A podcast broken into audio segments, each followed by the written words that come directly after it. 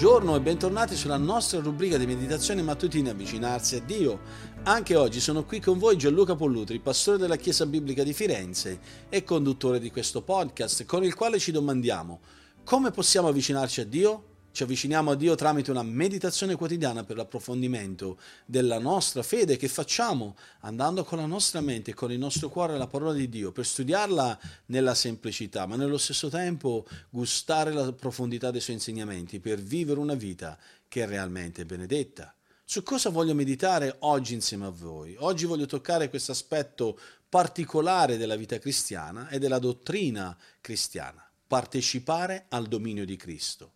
In 1 Pietro 2,9 Pietro ci ricorda che voi siete, cioè noi che siamo stati eletti, secondo la preconoscenza di Dio e nel piano che Dio ha portato avanti di redenzione, voi siete un sacerdozio regale. Quindi i cristiani servono il re nella Chiesa e un giorno regneranno con il re nel suo regno. In Esodo capitolo 19 versetti 5 e 6, Dio dice a Israele, se obbedite davvero alla mia voce e osservate il mio patto, sarete fra tutti i popoli il mio tesoro particolare e mi sarete un regno di sacerdoti, una nazione santa. Israele doveva essere tra quelle nazioni che fungevano come sacerdoti e come uomini e donne regali ma purtroppo violarono il patto e persero questi privilegi.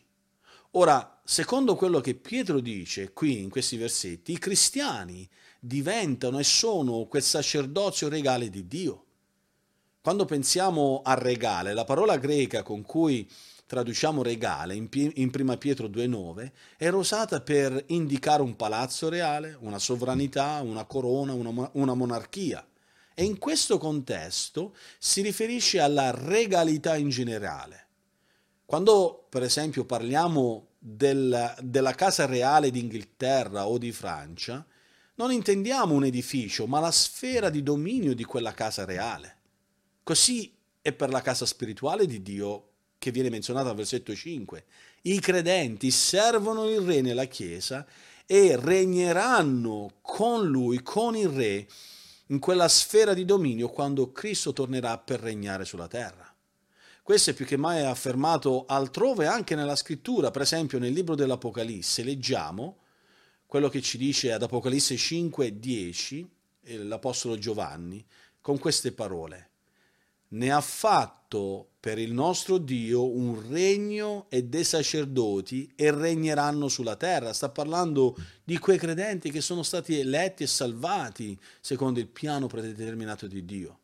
E poi andando avanti, Apocalisse, capitolo 20, versetto 6, dice, Beato e santo è colui che partecipa alla prima risurrezione, su di loro non ha potere la morte seconda, ma saranno sacerdoti di Dio e di Cristo e regneranno con Lui per i mille anni. Queste verità devono sconvolgere la nostra mente, il nostro cuore, portarci ad avere una speranza incredibile nell'opera di redenzione del nostro Signore Gesù Cristo e di questo onore che ci viene dato di poter partecipare al dominio di Cristo, a quel regno di Cristo. Lui è Re e noi regneremo sotto, uh, sotto di Lui. Noi saremo il braccio esteso del nostro Signore. Per quello voglio darti alcuni suggerimenti applicativi. La tua posizione regale ha alcune implicazioni pratiche per il modo in cui vivi ogni giorno la tua vita. Ad esempio, il problema di affrontare i conflitti tra i cristiani. Paolo mette in guardia la Chiesa di Corinzi, al capitolo 6 della prima lettera, al versetto 1 a 3, quando li confronta con quell'atteggiamento immaturo di andare davanti ai giudici. Dice in effetti uh, Paolo a, a, a, questi credenti della Chiesa di Corinto, quando qualcuno di voi ha una lite con un altro, cioè quando due fratelli sono in conflitto, uno di questi ha il coraggio di chiamarlo in giudizio davanti agli ingiusti, anziché davanti ai santi. Non sapete che i santi giudicheranno il mondo?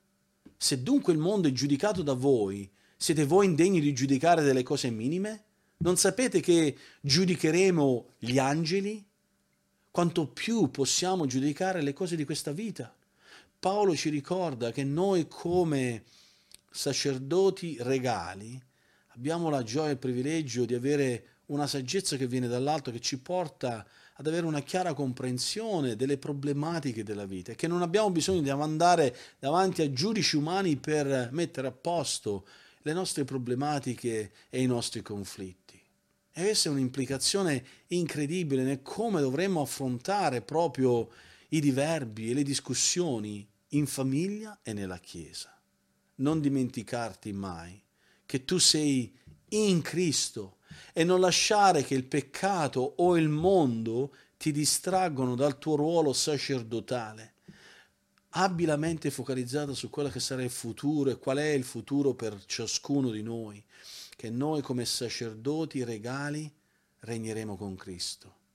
E per darti alcuni suggerimenti per come pregare oggi, memorizza 1 Timoteo capitolo 4, versetto 12 e chiede a Dio che ti renda sempre un esempio migliore uh, di quella persona, di quel figlio di Dio che rappresenta il suo sacerdozio regale. E per il tuo approfondimento, leggi Genesi capitolo 14, versetti 18 a 20 ed Ebrei 7, versetti 1 a 17 e rispondi a questa domanda. Chi era Melchisedec e cosa c'era di unico nel suo sacerdozio? I cristiani, come abbiamo visto oggi, servono il re e hanno il grande privilegio che un giorno regneranno con lui nel suo regno. Quando Cristo tornerà per stabilire il suo regno millenniale, noi regneremo con lui. Che bella speranza che ci è riservata e che Dio ci benedica oggi in questa parola.